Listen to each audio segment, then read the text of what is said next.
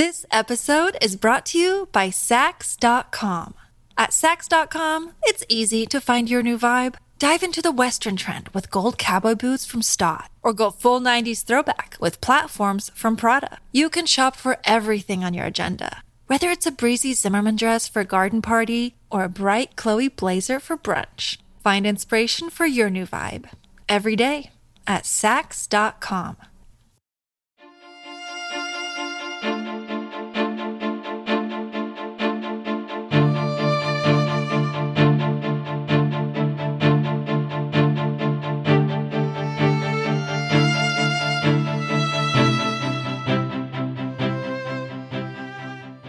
Welcome, everyone, to the new 1001 Sherlock Holmes Stories podcast. Here you'll find a collection of Sherlock Holmes adventures, as well as the best of Sir Arthur Conan Doyle's stories. Some from our archives at 1001 Classic Short Stories and 1001 Stories for the Road, and some newly produced, all here for your entertainment. My heart goes out to all of you who listen with deepest appreciation. This holiday season, now through Christmas, we will be doing some stories about home and hearth and the holidays both here and at 1001 Greatest Love Stories, where we're also doing classics. I know there are a lot of O. Henry fans out there, and you're missing out if you haven't subscribed. 1001 Greatest Love Stories is brand new, and it needs your reviews. The Adventure of the Blue Carbuncle is one of the 56 short Sherlock Holmes stories written by British author Sir Arthur Conan Doyle and it is the seventh story of twelve in the adventures of Sherlock Holmes. It was first published in Strand Magazine in January of 1892. The plot revolves around a rare blue carbuncle, and a carbuncle is a type of semi precious stone that has gone missing. Watson visits Holmes at Christmas time and finds him contemplating a battered old hat brought to him by the commissionaire Peterson after the hat and a Christmas goose had been dropped by a man in a scuffle with some street ruffians. Peterson takes the goose home to eat it, but comes back later with the carbuncle. His wife has found it in the bird's throat. Holmes cannot resist a good mystery, and he and Watson set out across the city to determine exactly how that stolen jewel wound up in a Christmas goose. And now, our story. Hope you enjoy it. And now, The Adventure of the Blue Carbuncle a Sherlock Holmes Adventure by Arthur Conan Doyle. I had called upon my friend Sherlock Holmes upon the second morning after Christmas, with the intention of wishing him the compliments of the season. He was lounging upon the sofa in a purple dressing gown, a pipe rack within his reach upon the right, and a pile of crumpled morning papers, evidently newly studied, near at hand. Beside the couch was a wooden chair, and on the angle of the back hung a very seedy and disreputable hard felt hat, much the worse for wear, and cracked in several places. A lens and a forceps lying upon the seat of the chair suggested that the hat had been suspended in this manner for the purpose of examination. Uh, you are engaged, said I. Perhaps I interrupt you. No, not at all, Watson. I'm glad to have a friend with whom I can discuss my results. The matter is a perfectly trivial one. He jerked his thumb in the direction of the old hat. But there are points in connection with it which are not entirely devoid of interest, and even of instruction. I seated myself in his armchair and warmed my hands before his crackling fire, for a sharp frost had set in, and the windows were thick with the ice crystals. I suppose, I remarked, that, homely as it looks, this thing has some deadly story linked onto it. That is the clue which will guide you in the solution of some mystery and the punishment of some crime. No, no, no crime, said Sherlock Holmes, laughing. Only one of those whimsical little incidents which will happen when you have four million human beings all jostling each other within the space of a few square miles. Amid the action and reaction of so dense a swarm of humanity, every possible combination of events may be expected to take place, and maybe a little problem will be presented which may be striking and bizarre without being criminal. We've already had experience of such. Yes, so much so, I remarked, that of the last six cases which I have added to my notes, three have been entirely free of any legal crime. Precisely. You allude to my attempt to recover the Irene Adler papers, to the singular case of Miss Mary Sutherland, and to the adventure of the man with the twisted lip. Well, I have no doubt that this small matter will fall into the same innocent category. You know Peterson, the commissionaire? Yes. It is to him that this trophy belongs. It is his hat? No, no, he found it. Its owner is unknown. I beg that you will look upon it not as a battered billycock, but as an intellectual problem. And first, as to how it came here. It arrived on Christmas morning, in company with a good fat goose, which is, I have no doubt, roasting at this moment in front of Peterson's fire. Facts are these. About four o'clock on Christmas morning, Peterson, who, as you know, is a very honest fellow, was returning from some small jollification and was making his way homeward down Tottenham Court Road. In front of him he saw in the gaslight a tallish man, walking with a slight stagger, and carrying a white goose slung over his shoulder. As he reached the corner of Goodge Street, a row broke out between this stranger and a little knot of roughs. One of the latter knocked off the man's hat, on which he raised his stick to defend himself, and swinging it over his head, smashed the shop window behind him. Peterson had rushed forward to protect the stranger from his assailants, but the man, shocked at having broken the window, and seeing an official looking person in uniform rushing towards him, dropped his goose, took to his heels, and vanished amid the labyrinth of small streets which lie at the back of Tottenham Court Road. The roughs had also fled at the appearance of Peterson, so that he was left in possession of the field of battle and also of the spoils of victory, in the shape of this battered hat and a most unimpeachable Christmas goose. Which surely he restored to their owner? My dear fellow, there lies the problem. It is true that for Mrs. Henry Baker was printed upon a small card which was tied to the bird's left leg, and it is also true that the initials H.B. are legible upon the lining of this hat. But as there are some thousands of Bakers and some hundreds of Henry Bakers in this city of ours, it's not easy to restore lost property to any one of them. Well, what did Peterson do? He brought round both hat and goose to me on Christmas morning, knowing that even the smallest problems are of interest to me. The goose we retained until this morning, when there were signs that, in spite of the slight frost, it would be well that it should be eaten without unnecessary delay. Its finder has carried it off, therefore, to fulfill the ultimate destiny of a goose, while I continue to retain the hat of the unknown gentleman who lost his Christmas dinner. Did he not advertise? No. Then what clue could you have as to his identity? Only as much as we can deduce. From his hat? Precisely. But you must be joking. What can you gather from this old battered felt? Here is my lens. You know my methods. What can you gather yourself as to the individuality of the man who has worn this article? I took the tattered object in my hands and turned it over rather ruefully. It was a very ordinary black hat of the usual round shape, hard and much the worse for wear. The lining had been of red silk, but it was a good deal discolored. There was no maker's name, but, as Holmes had remarked, the initials H.B. were scrawled upon one side.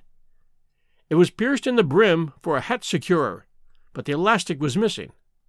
For the rest, it was cracked, exceedingly dusty, and spotted in several places, although there seemed to have been some attempt to hide the discolored patches by smearing them with ink. I can see nothing, said I, handing it back to my friend. On the contrary, Watson, you can see everything.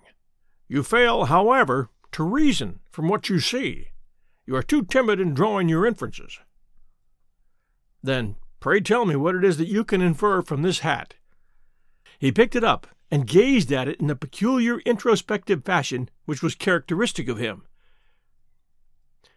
It is perhaps less suggestive than it might have been, he remarked, and yet there are a few inferences which are very distinct, and a few others which represent at least a strong balance of probability.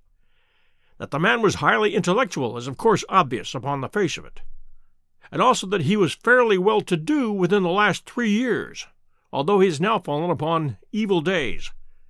He had foresight, but has less now than formerly, pointing to a moral retrogression, which, when taken with the decline of his fortunes, seems to indicate some evil influence, probably drink, at work upon him.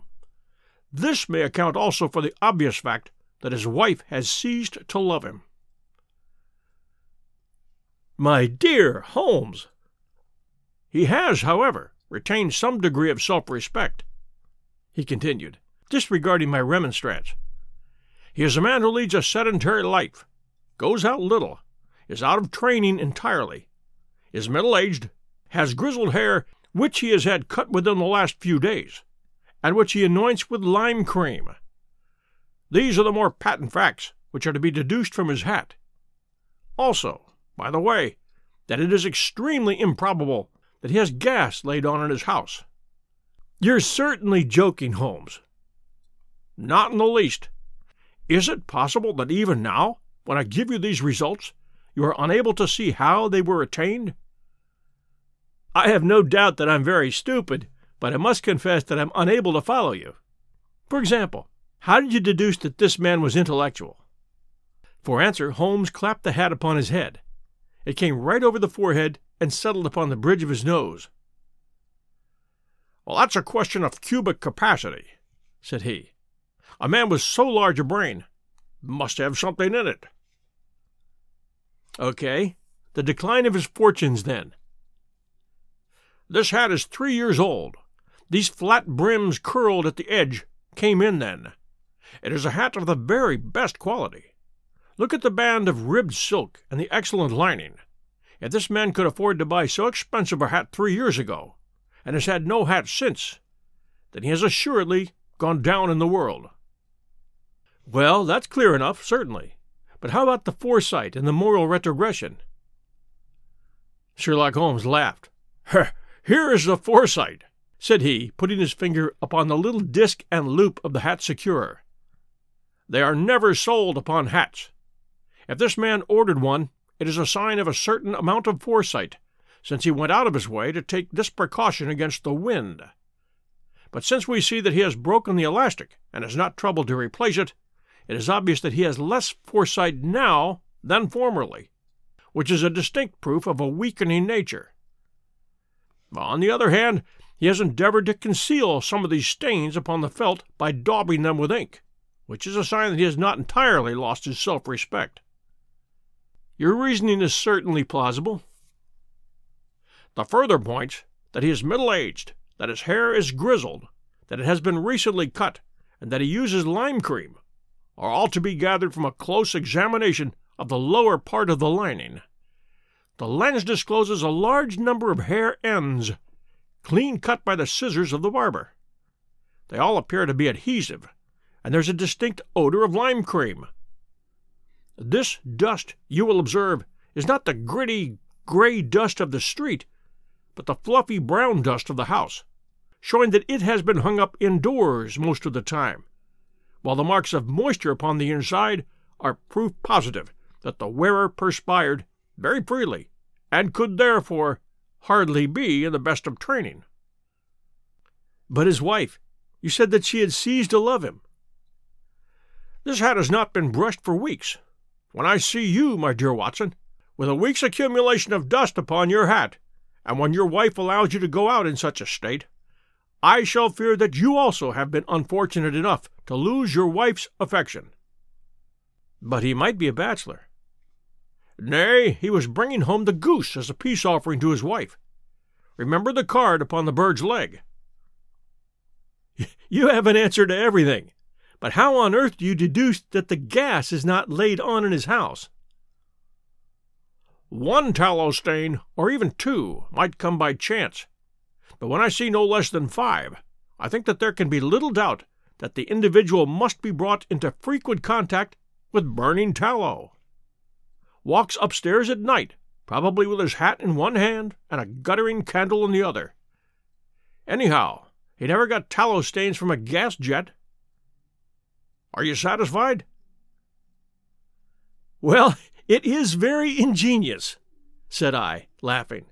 But since, as you said just now, there's been no crime committed, and no harm done save the loss of a goose, all this seems to be rather a waste of energy. Sherlock Holmes had opened his mouth to reply when the door flew open and Peterson, the commissionaire, rushed into the apartment with flushed cheeks and the face of a man who is dazed with astonishment. The goose, Mr. Holmes, the goose, sir, he gasped. Eh? What of it, then? Has it returned to life and flapped off through the kitchen window? Holmes twisted himself round upon the sofa to get a fairer view of the man's excited face. See here, sir, see what my wife found in its crop. He held out his hand and displayed upon the center of his palm a brilliantly scintillating blue stone, rather smaller than a bean in size, but of such purity and radiance that it twinkled like an electric point in the dark hollow of his hand. Sherlock Holmes sat up with a whistle.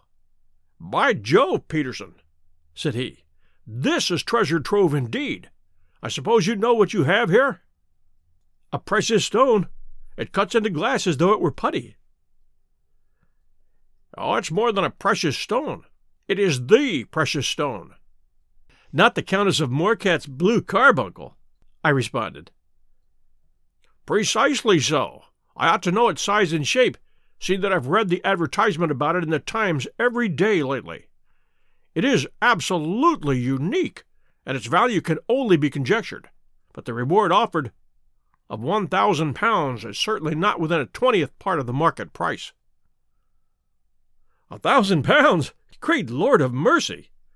The commissionaire plumped down into a chair and stared from one to the other of us.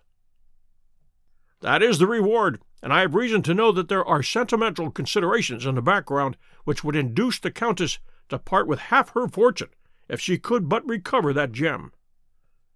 It was lost, if I remember right, at the Hotel Cosmopolitan, I remarked. Precisely so on December 22nd, just five days ago. John Horner, a plumber, was accused of having abstracted it from the lady's jewel case. The evidence against him was so strong that the case has been referred to the Assizes. I have some account of the matter here, I believe. He rummaged amid his newspapers, glancing over the dates, until at last he smoothed one out, doubled it over, and read the following paragraph. Hotel Cosmopolitan jewel robbery. John Horner, 26, plumber, was brought up upon the charge of having, upon the 22nd, abstracted from the jewel case of the Countess of Morcar the valuable gem known as the Blue Carbuncle. James Ryder, upper attendant at the hotel, gave his evidence to the effect that he had shown Horner up to the dressing room of the Countess of Morcar upon the day of the robbery in order that he might solder the second bar of the grate, which was loose. He had remained with Horner some little time, but had finally been called away. On returning, he found that Horner had disappeared, that the bureau had been forced open, and that the small morocco casket, in which, as it afterwards transpired, the Countess was accustomed to keep her jewel, was lying empty upon the dressing table. Ryder instantly gave the alarm, and Horner was arrested the same evening, but the stone could not be found either upon his person or in his rooms. Catherine Cusack, maid to the Countess, deposed to having heard Ryder's cry of dismay on discovering the robbery, and to having rushed into the room, where she found matters as described by the last witness. Inspector Bradstreet, B Division, gave evidence as to the arrest of Horner, who struggled frantically and protested his innocence in the strongest terms evidence of a previous conviction for robbery having been given against the prisoner, the magistrate refused to deal summarily with the offense, but referred it to the assizes. Horner, who had shown signs of intense emotion during the proceedings, fainted away at the conclusion and was carried out of court. So much for the police court, said Holmes thoughtfully, tossing aside the paper. The question for us now to solve is the sequence of events leading from a rifled jewel case at one end to the crop of a goose in Tottenham Court Road at the other. You see, Watson, our little deductions have suddenly assumed a much more important and less innocent aspect. Here is the stone. The stone came from the goose, and the goose came from Mr. Henry Baker, the gentleman with the bad hat, and all the other characteristics with which I've bored you. So now we must set ourselves very seriously to finding this gentleman and ascertaining what part he has played in this little mystery. To do this, we must try the simplest means first, and these lie undoubtedly in an advertisement in all the evening papers. If this fails, I shall have recourse to other methods. This episode is brought to you by Saks.com. At Saks.com, it's easy to find your new vibe. Dive into the Western trend with gold cowboy boots from Staud, or go full 90s throwback with platforms from Prada. You can shop for everything on your agenda, whether it's a breezy Zimmermann dress for a garden party or a bright Chloe blazer for brunch. Find inspiration for your new vibe every day at Saks.com. What will you say? Give me a pencil and that slip of paper over there. Now then. Found at the corner of Goodge Street. A goose and a black felt hat. Mr. Henry Baker can have the same by applying at 6.30 this evening at 221B Baker Street. That is clear and concise. Very. But will he see it? Well, he is sure to keep an eye on the papers, since, to a poor man, the loss was a heavy one. He was clearly so scared by his mischance in breaking the window and by the approach of Peterson that he thought of nothing but flight. But since then he must have bitterly regretted the impulse which caused him to drop his bird. Then again, the introduction of his name will cause him to see it, for everyone who knows him will direct his attention to it. Here you are, Peterson. Run down to the advertising agency and have this put in the evening papers. In which, sir? Oh, in the Globe, Star, Pall Mall, St. James Gazette, Evening News, Standard, Echo, and any others that occur to you. Very well, sir. And this stone? Ah, yes. I shall keep the stone. Thank you. And I say, Peterson, just buy a goose on your way back and leave it here with me, for we must have one to give to this gentleman in place of the one which your family is now devouring. When the commissionaire had gone, Holmes took up the stone and held it against the light. It's a bonny thing, said he. Just see how it glints and sparkles. Of course, it is a nucleus and focus of crime. Every good stone is. They're in the devil's pet baits. In the larger and older jewels, every facet may stand for a bloody deed. This stone is not yet twenty years old. It was found in the banks of the Amoy River in southern China, and is remarkable in having every characteristic of the carbuncle, save that it is blue in shade instead of ruby red. In spite of its youth, it has already a sinister history. There have been two murders, a vitriol throwing, a suicide, and several robberies brought about for the sake of this forty grain weight of crystallized charcoal. Who would think that so pretty a toy would be a purveyor to the gallows and the prison?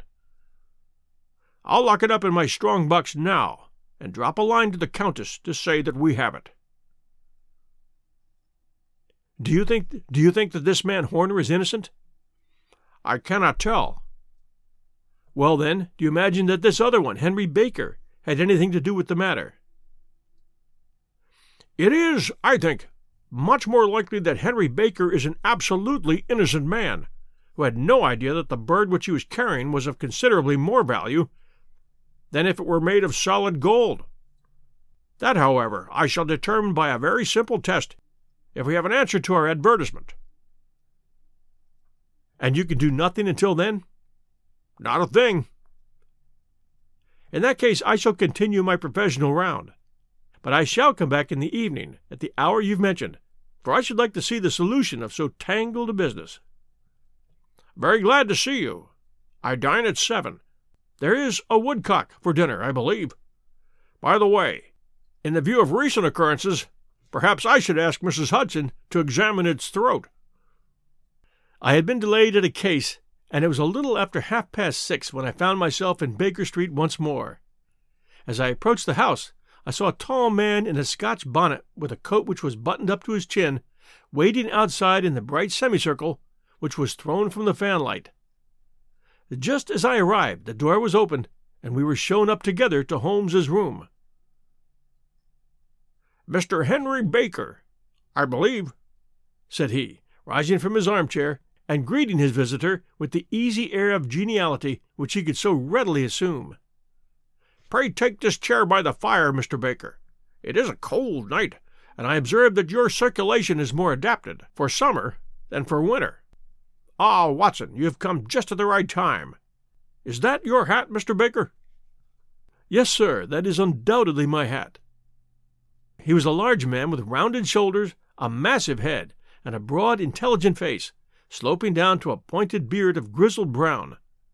A touch of red in nose and cheeks, with a slight tremor of his extended hand, recalled Holmes' surmise as to his habits.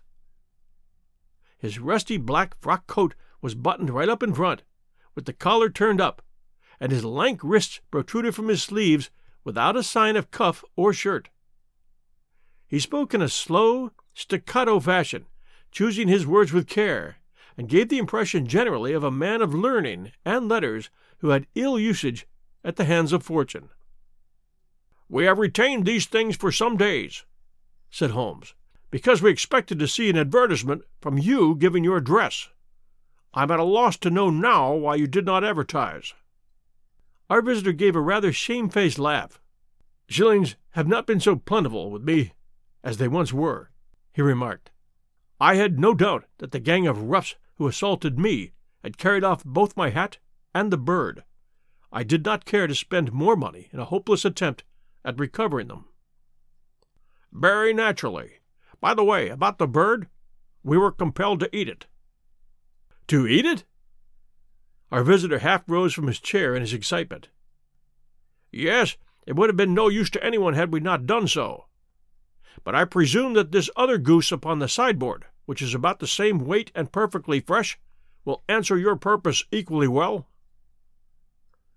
Yes, certainly, certainly, answered Mr. Baker with a sigh of relief. Of course, we still have the feathers, legs, crop, and so on of your own bird, so if you wish. The man burst into a hearty laugh. They might be useful to me as relics of my adventure, said he, but beyond that, I can hardly see what use the disjecta membra of my late acquaintance are going to be to me. No, sir, I think that, with your permission, I will confine my attentions to the excellent bird which I perceive upon the sideboard. Sherlock Holmes glanced sharply across at me with a slight shrug of his shoulders. There's your hat, then, and there's your bird, said he. By the way, would it bore you to tell me where you got the other one from? I am somewhat of a fowl fancier, and I have seldom seen a better grown goose. Of course, of course, certainly, said Baker, who had risen and tucked his newly gained property under his arm. There are a few of us who frequent the Alpha Inn, near the museum. We are to be found in the museum itself during the day, you understand. This year, our good host, Windigate by name, instituted a goose club by which, on consideration of some few pence every week, we were each to receive a bird at Christmas. My pence were duly paid, and the rest is familiar to you. I am much indebted to you, sir, for a Scotch bonnet is fitted neither to my years nor my gravity. With a comical pomposity of manner, he bowed solemnly to both of us and strode off upon his way. So much for Mr. Henry Baker, said Holmes, when he had closed the door behind him. It is quite certain that he knows nothing whatever about the matter. Are you hungry, Watson? Not particularly. Then I suggest that we turn our dinner into a supper, and follow up this clue while it's still hot. By all means, let's do so. It was a bitter night, so we drew on our ulsters and wrapped cravats around our throats. Outside, the stars were shining coldly in a cloudless sky, and the breath of the passers by blew out into smoke like so many pistol shots.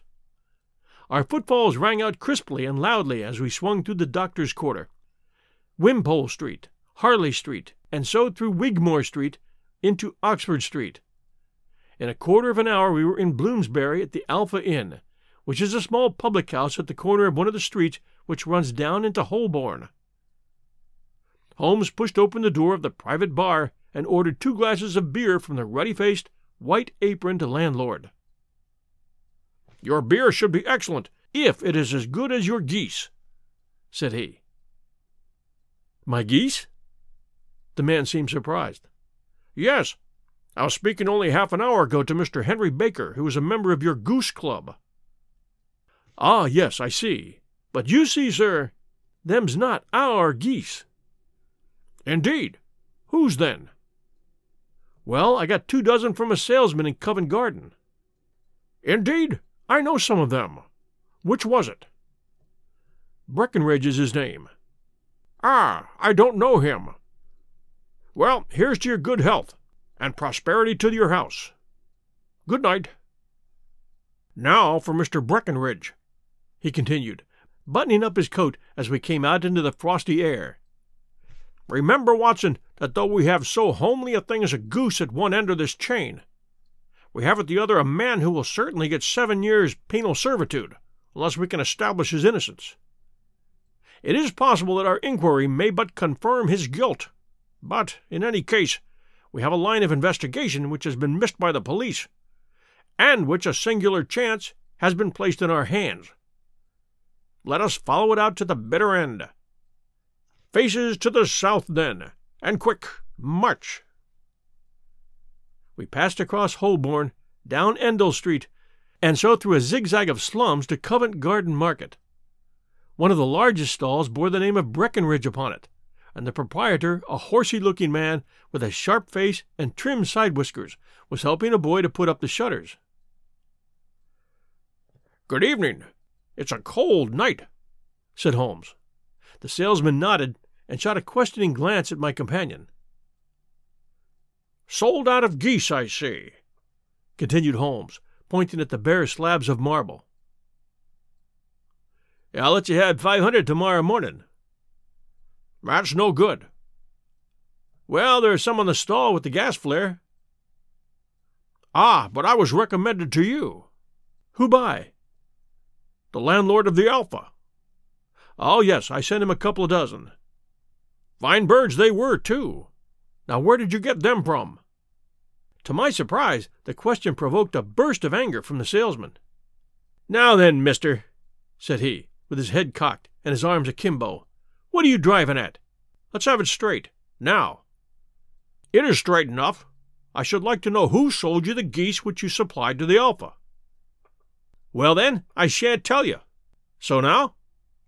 Oh, it's a matter of no importance but I don't know why you should be so warm over such a trifle. Warm? You'd be as warm, maybe, if you were as pestered as I am. When I pay good money for a good article, there should be an end to the business. But it's where are the geese? And who did you sell the geese to? And what will you take for the geese? One would think they were the only geese in the world to hear the fuss that's made over them. Well, I have no connection with other people who have been making inquiries, said Holmes, carelessly. If you won't tell us, the bet is off, that's all. But I'm always ready to back my opinion on a matter of fowls, and I have a fiver on it that that bird I ate is a country bred. Well, then, you've lost your fiver, for it's town bred, snapped the salesman. It's nothing of the kind. I say it is. I don't believe it. Do you think you know more about fowls than I, who have handled them ever since I was a nipper? I tell you, all these birds that went to the Alpha were town bred. You'll never persuade me to believe that. Will you bet, then? It's merely taking your money, for I know that I'm right. But I'll have a sovereign on with you, just to teach you not to be obstinate. The salesman chuckled grimly. Bring me the books, Bill, said he. The small boy brought round a small thin volume and a great greasy backed one, laying them out together beneath the hanging lamp. Now then, Mr. Cocksure, said the salesman, I thought that I was out of geese. But before I finish, you'll find that there's one still left in my shop. You see this little book? That's the list of folk from whom I buy, do you see? Well then, here on this page are the country folk, and the numbers after their names are where their accounts are in the big ledger. Now then, eh, you see this other page in red ink? Well, that's a list of my town suppliers. Now look at that third name. Just read it out to me. Mrs. Oakshott, 117 Brixton Road, 249, read Holmes. Quite so. Now turn that up in the ledger. Holmes turned to the page indicated. Here you are, Mrs. Oakshott, 117 Brixton Road, egg and poultry supplier. Now then, what's the last entry? December 22nd, 24 geese. Quite so. There you are. And underneath? Sold to Mr. Windigate of the Alpha at 12 shillings. What have you to say now? Sherlock Holmes looked deeply chagrined. He drew a sovereign from his pocket and threw it down upon the slab, turning away with the air of a man whose disgust is too deep for words. A few yards off, he stopped under a lamp post and laughed in the hearty, noiseless fashion which was peculiar to him.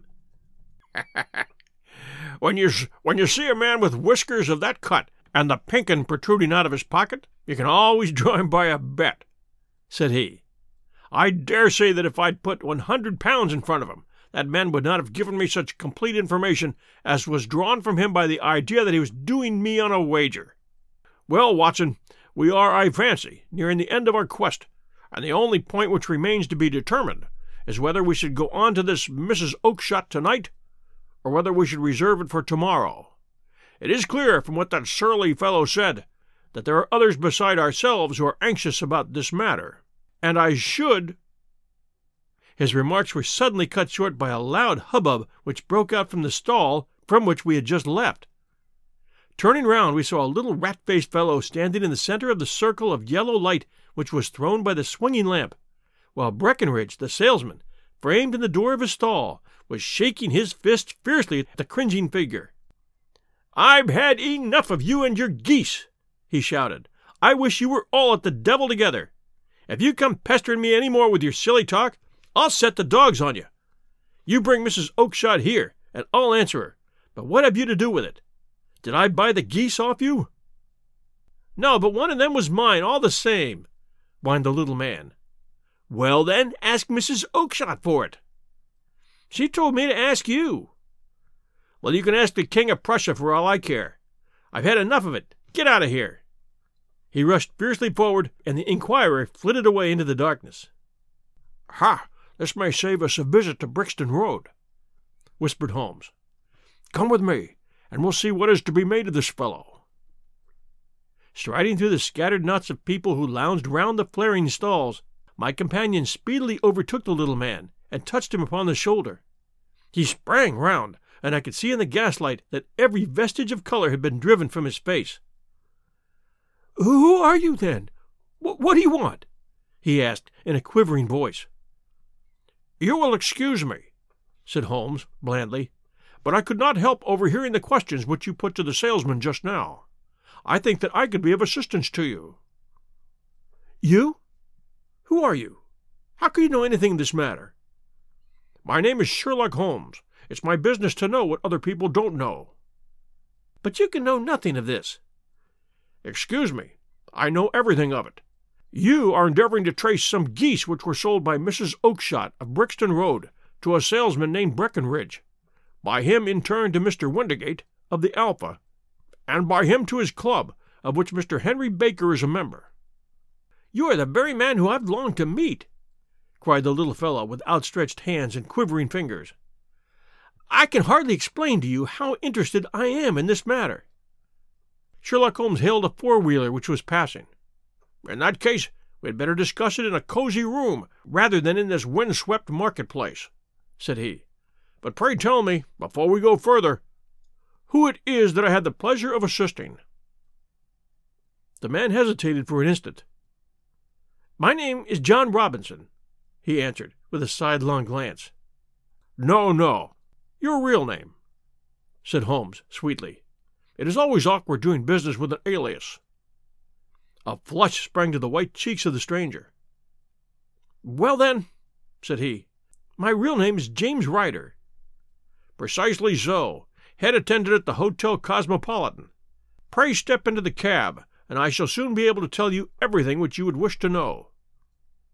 The little man stood glancing from one to the other of us with half frightened, half hopeful eyes, as one who is not sure whether he is on the verge of a windfall or of a catastrophe.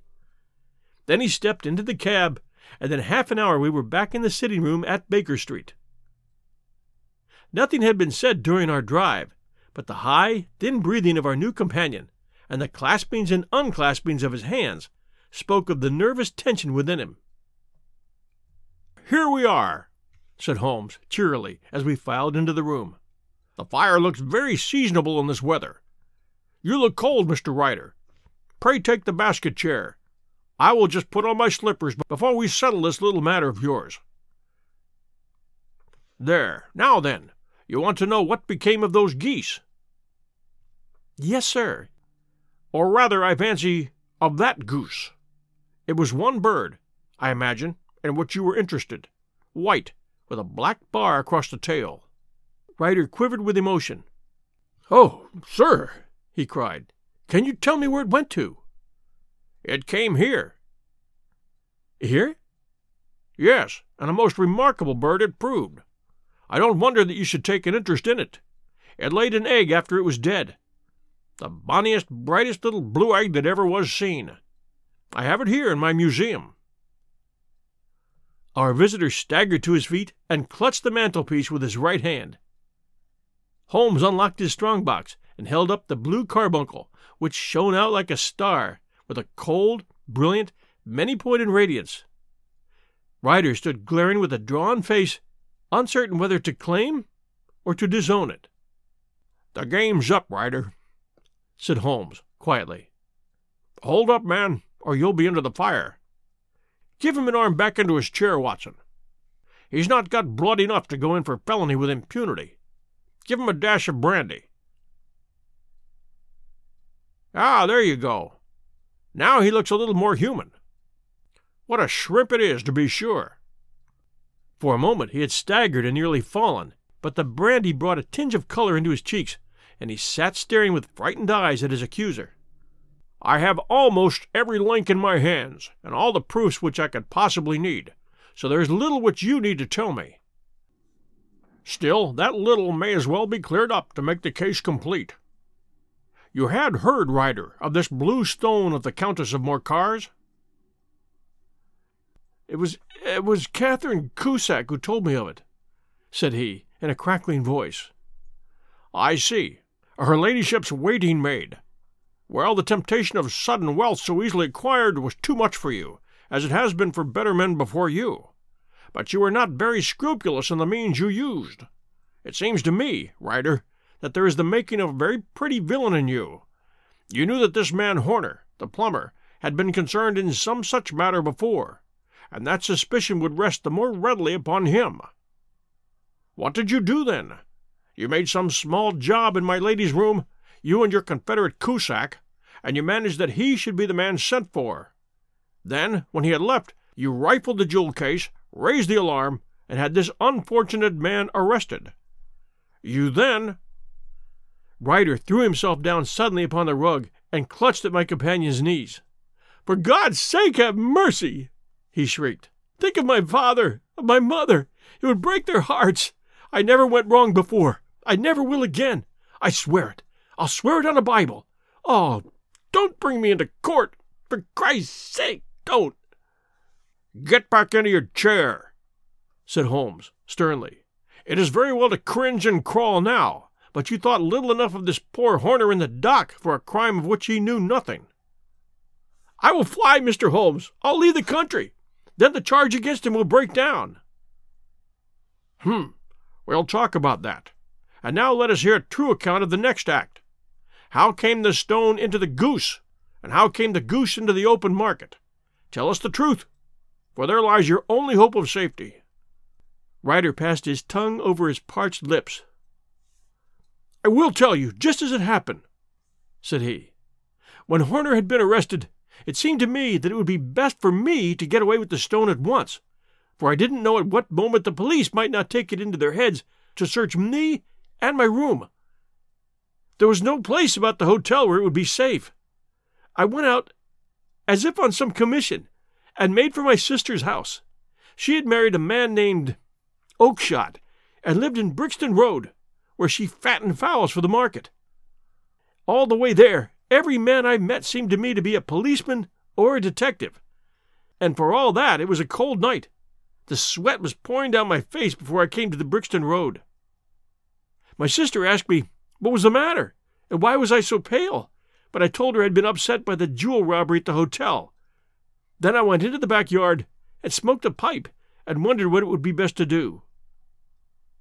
I had a friend once called Maudsley who went to the bad side and has just been serving his time in Pentonville.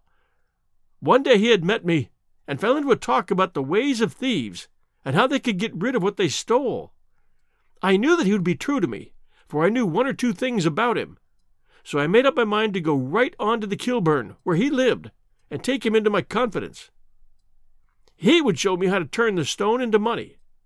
But how to get him in safety? I thought of the agonies I'd gone through in coming from the hotel.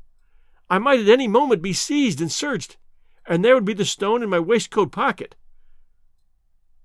I was leaning against the wall at the time and looking at the geese which were waddling around by my feet, and suddenly an idea came into my head which showed me how I could beat the best detective that ever lived.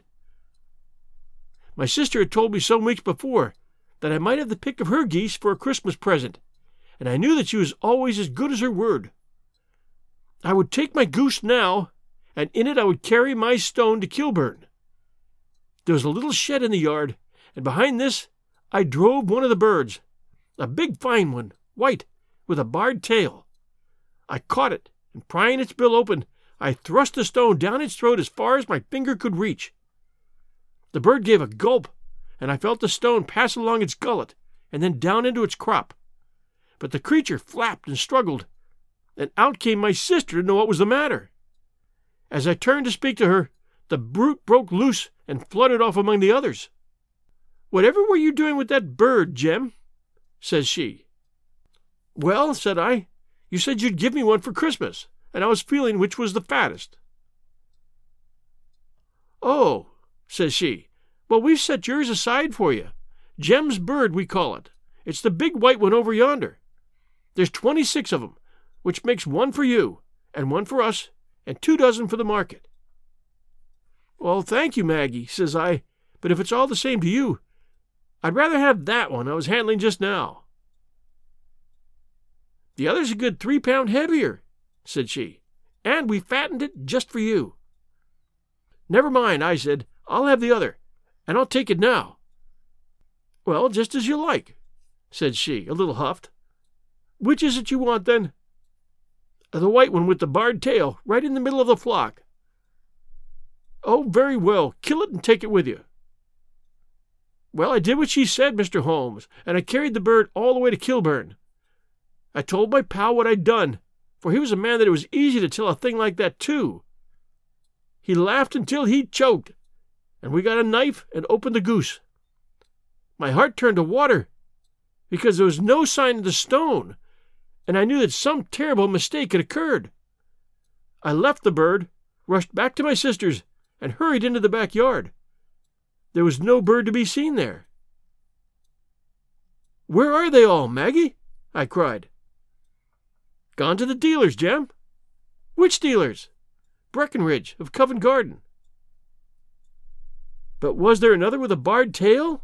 said I. The same one as I chose?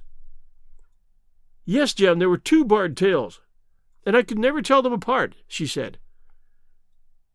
Well, then, of course, I saw it all, and I ran off as hard as my feet would carry me to this man Breckenridge, but he had sold the lot at once, and not one word would he tell me as to where they'd gone. You heard him yourselves tonight. Well, he's always answered me like that. My sister thinks I'm going mad. Sometimes I think I am myself. And now, now I'm myself a branded thief, without ever having touched the wealth for which I sold my character. God help me! He burst into convulsive sobbing, with his face buried in his hands. There was a long silence, broken only by his heavy breathing and by the measured tapping of Sherlock Holmes's fingertips upon the edge of the table. Then my friend rose and threw open the door. Get out, said he. What, sir? Oh, heaven bless you! No more words. Just get out. And no more words were needed. There was a rush, a clatter upon the stairs, the bang of a door, and the crisp rattle of running footfalls from the street. After all, Watson, said Holmes, reaching up his hand for his clay pipe, I am not retained by the police to supply their deficiencies. If Horner were in danger, it would be another thing, but this fellow will not appear against him, and the case must collapse. I suppose that I'm commuting a felony, but it is just possible that I'm saving a soul. This fellow will not go wrong again. He's too terribly frightened. Send him to jail now, and you make him a jailbird for life. Besides, it is the season of forgiveness. Chance has put in our way a most singular and whimsical problem, and its solution is its own reward. If you'll have the goodness to touch the bell, Doctor, we will begin another investigation, in which also a bird will be the chief feature. Thanks for joining us, everyone. Okay, worldwide listeners, I'm keeping that promise. I'm going to call out the countries in which you, through your subscriptions and reviews and your listenership, have placed us in the top 10. If you don't hear your country and you like our show here at 1001 Classic Short Stories and Tales, please take a minute to subscribe and send us a review. Thanks. Here are the countries in the top 10. Here are the countries here are the countries in which the show is in the top 10 in fiction. South Korea, number 5. China, number 1. Russia, number 5. Mexico, number 6. Norway, we're number 2. Italy, we're number 4. Saudi Arabia, number 5. India, India, we're number 2. Turkey, we're number 2. Portugal, we're number 6. The Philippines, we're number 9. Finland, we're number 10. Chile, we're number 9. Ukraine were number 1. UAE number 3. Malaysia number 7. Romania number 3. Peru number 7. Iceland number 5. Kazakhstan number 5. Egypt number 2. Uruguay number 10. And that's all podcasts, not just fiction. And Uruguay number 1 fiction. Mongolia number 1. Jamaica number 1. Salvador, number 5. Algeria, number 3. Oman, number 1. Albania, number 3. Senegal, number 2. Antigua and Barbuda, number 1. Fiji, number 8, all podcast. Number 1, fiction. And lots of guys just over 10, but we only read the top 10. So I want to thank all of those countries and, and you listeners and fans out there for enjoying our show and for taking the time to send us a review and for subscribing. We obviously owe the success of the show to each and every one of you who is listening right now. So, from us here at 1001, thank you. And remember, every Wednesday night we come out with 1001 Greatest Love Stories, and every Sunday night, a new episode here at 1001 Classic Short Stories and Tales. And don't forget our long format stories. We just started The Hound of the Baskervilles, a Sherlock Holmes adventure at 1001 Stories for the Road.